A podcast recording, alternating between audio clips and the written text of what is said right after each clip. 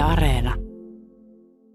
Useampana vuonna on, on tullut mieleen, että, että voisi vielä kokeilla, kokeilla, että olisiko jotain annettavaa, kun kumminkin on, on pitkä kokemus venäjänkielisestä maista ja, ja kulttuureista ja niin edespäin. Ja nyt kun tämä Kasakstan tuli, niin ajattelin, että voisin koittaa, koittaa nyt viimeisen kerran ennen kuin aletaan laskettelemaan eläkkeelle, että minulla olisi varmaan annettavaa sitten tällaisen, tällaisen kulttuuriin, jossa lähdetään perustamaan suomalaista koulua.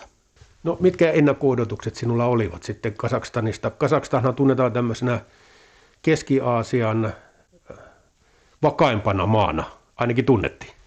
Joo, kyllä. Oikeastaan ennakko-odotuksia ei ollut, että itse on, on hyvinkin ö, kokenut matkaa ja, ja, ja työ, työssäkin olen ollut paljon venäjänkielisissä maissa ja entisissä neuvostotasavalloissa ja Venäjällä ö, useita useita vuosia, niin aika sellainen huolettomin mielin lähden Kasakstanin ja ajattelin, että kumminkin kulttuuri on suhteellisen lähellä venäläistä kulttuuria – ja niinhän se itse asiassa olikin, että ei, ei tullut siellä minkäänlaisia yllätyksiä sen, sen puoleen, että, että olisi ollut täydellinen kulttuurisokki.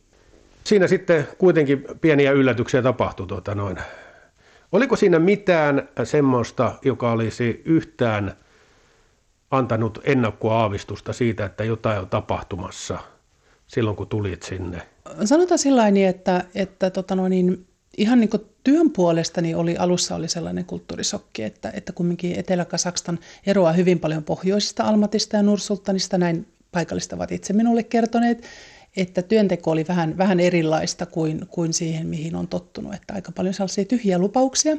Se oli niin yksi, yksi juttu, mutta sitten jos puhutaan ihan näistä levottomuuksista, niin jo elokuussa, syyskuussa ihmettelin, että, että tota noin, niin välillä kun kävelin kaupungilla – niin huomasin, että poliiseja oli ryhmittynyt semmoisen tasaisen 20 metrin välein.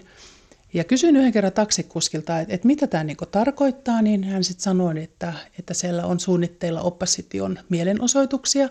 Ja sitten siinä, tota noin, niin se taisi olla neljäs päivä, huomasin siinä, siis tämä minun asuintaloni, missä poikani kanssa asumme, niin on aivan, aivan muutaman sadan metrin päässä niin kaupungin hallinnon rakennuksesta – niin huomasin, että läheisen kaupan pihassa on iso, iso parkkialue, niin siinä oli varmaan 15 poliisiautoa ja ihmettelin, ihan ne oli ihan tasaisessa rivissä ja ihmettelin, että mikä tämä oikein on. Ja sitten sen jälkeen alkoi tulla sitten miehistön, miehistön kuljetus, semmoisia rekkoja, niin niitä oli sitten kans, kans kymmeniä. Ja sitten se oli se viides päivä tammikuuta, noin kello yhdeksän aikaa alkoi tulla oli siellä tietysti pimeä laskeutuu aikaisin ja, ja tota noin, niin alkoi tulla sitten semmoista jytinää ja jyrinää ja silloin ajattelin, että nyt, nyt varmaan jotain, jotain on niin tapahtunut, mutta oikeastaan heti lähti sitten kaikki tietoliikenneyhteydet pois, eli ei oikeastaan saanut mistään mitään tietoakaan. Mitä luulit, että tapahtui? Puhelinyhteydet vielä toimi.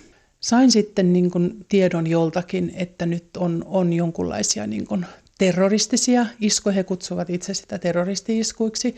Ja sitten silloin viides ja kuudes välinen yö, kun se alkoi yhdeksältä, niin siellä oli granaatteja, heiteltiin valogranaatteja ensiksi sitten siinä loppuvaiheessa joskus kahden kolme aikaa niin alkoi olla sitten jo konekivääri tulitusta. Ja se oli tietysti ihan siinä lähellä, että kuvasin esimerkiksi parvekkeelta sitä, sitä valosouta siellä.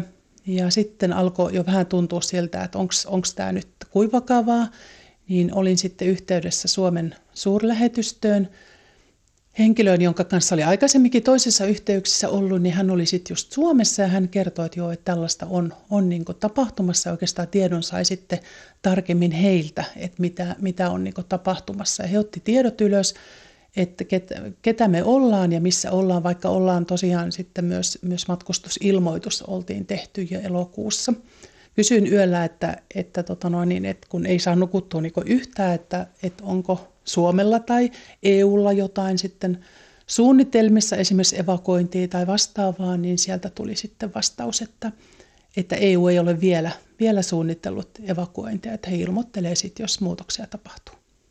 No minkälaiset tunnelmat sinulla oli sitten? Yllättävää kyllä, että ei ollut pelkoa. Että, että koin, että, että oli turvallista olla, olla siellä – omassa asunnossa. Tietysti sanottiin, että ulos ei saa missään nimessä mennä ja, ja siirryin aina toisesta ikkunasta huoneiston toiseen ikkunaan, jossa sitten nämä tuli sitten nämä mielenosoittajat tuli sitten kadulle ja, ja siellä, siellä sitten sytyteltiin ö, nuotioita tai jotain roihuja keskelle katua ja kannettiin penkkejä ja ryöstettiin kauppoja ja niin edespäin. Että ei oikeastaan ollut, ollut semmoista pelkotilaa ollenkaan, muuta kuin tietysti toi mun 11-vuotinen poikani oli sitten, että, että jee, tämähän on, tämähän on hienoa. Nukkumisesta ei tullut kyllä, kyllä yhtään, että niin kova, niin tota pommitus siellä oli. Oliko sinulla itsellä mitään käsitystä siinä vaiheessa, kun et vielä ollut saanut sitten näiltä suomalaisilta virkamieltä tietoa tästä asiasta, niin mitään käsitystä, että mitä siellä, mistä on kysymys? Varmaan jonkunlainen aavistus oli, että tämän on pakko niin liittyä sitten jonkunlaiseen oppositiotoimintaan tai jo, jonkunlaiseen tyytymättömyyteen sitten vallanpitäjiä kohtaan. Paikalliset itse kertoo, että tässä on vähän niin kuin kaksi juttua, että, että tässä on, on sekä ihmiset, jotka on lähtenyt niin kuin, ö, osoittamaan mieltään vallanpitäjiä kohtaan, mutta myös sitten, että siihen kuulema ovat liittyneet sitten terroristiset ainekset sitten vielä, kun he käyttivät tilaisuutta hyväkseen. Kun ollaan puhuttu esimerkiksi siitä, että se on hyvin jakautunut yhteiskunta tulonjaon kannalta, onko muodostunut jonkinlainen käsitys siitä, että mitkä ne rajalinjat tietyssä mielessä ja ehkä semmoiset kipukohdat siellä on? Kyllä sellainen, että, että niin oma tuttava piiriin kuuluu aika paljon, aika paljon henkilöitä, joilla on todella pieni tulotaso. Eli he käy kyllä töissä, mutta se heidän, heidän tulotasonsa saattaa jäädä, kuukausipalkka saattaa jäädä 200 euroa kuukaudessa.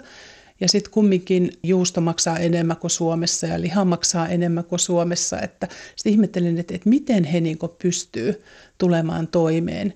Ja, ja samalla niin kun, vaikka he on niin öljyntuottaja maa, niin kumminkin bensan hinta on noussut. Mulla oli sellainen näkemys, että ihmiset on kumminkin tyytyväisiä elämäänsä. He on hyvin vieraanvaraisia, hyvin iloisia, positiivisia, ulospäin suuntautuneita. Että mikään ei oikeastaan antanut ymmärtää, että, että siellä olisi ollut laajemminkin semmoista vastarintaa. Puhutaan hyvin paljon, että on tämmöisiä klaaneja, niin kuin on, on tämän entisen presidentin Nursultan Nazarbayevin klaani, joka nyt sitten nähtävästi ollaan niin kuin jossain määrin ainakin syrjäytetty. Näetkö tämmöistä klaanipolitiikkaa tässä taustalla vai oliko tosiaan niin kuin tämmöinen spontaaninen kansannousu kysymyksessä?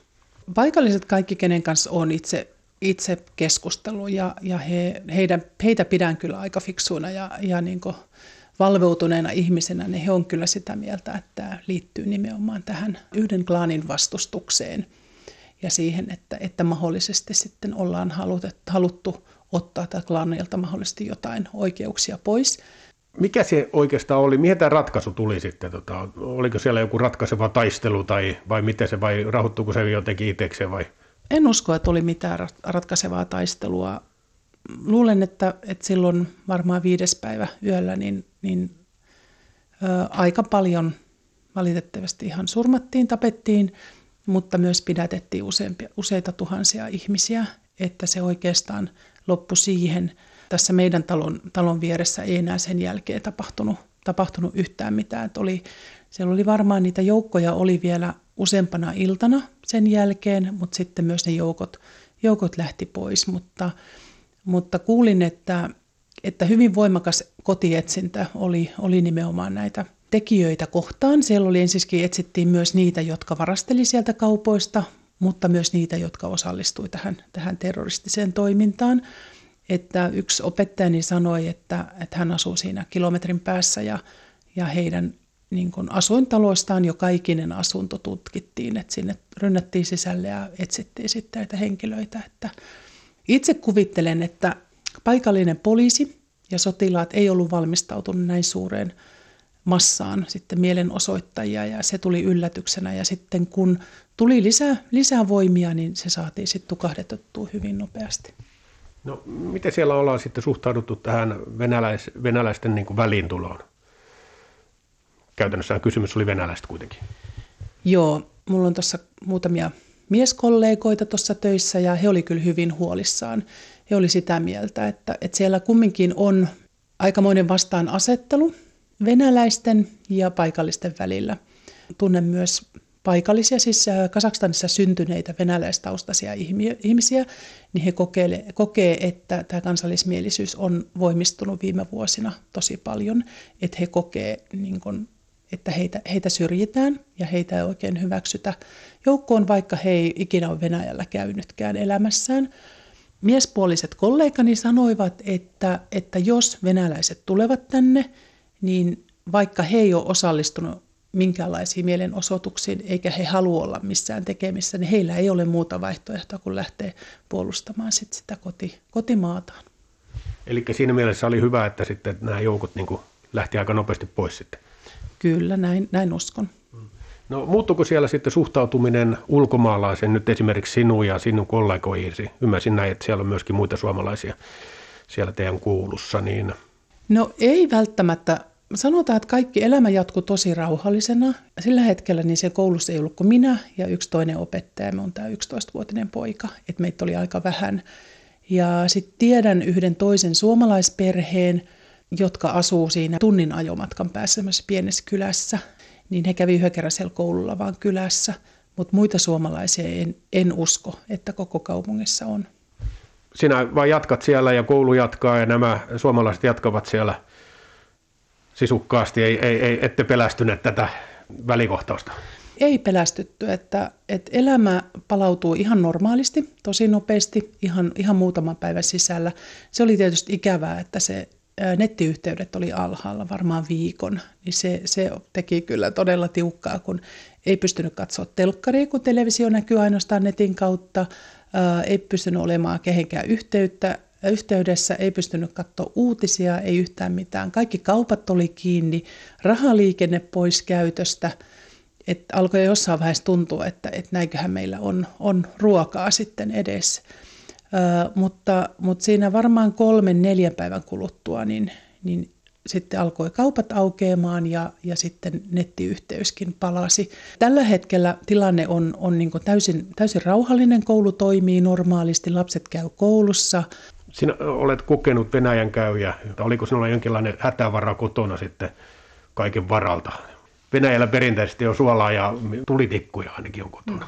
Tähän mennessä aina on jääkaappi ollut joka päivä tyhjä ja sen takia käyn joka päivä aina kaupassa. Mutta kuinka ollakaan tässä tilanteessa, niin minulla oli yllättävän paljon sitä ruokaa siellä jääkaapissa – niin on niin ihan onnellinen, että, että tapahtui nimenomaan tässä tilanteessa että jääkaapissa oli sitä ruokaa sille neljälle päivälle, että ei, ei tarvinnut nälkää nähdä.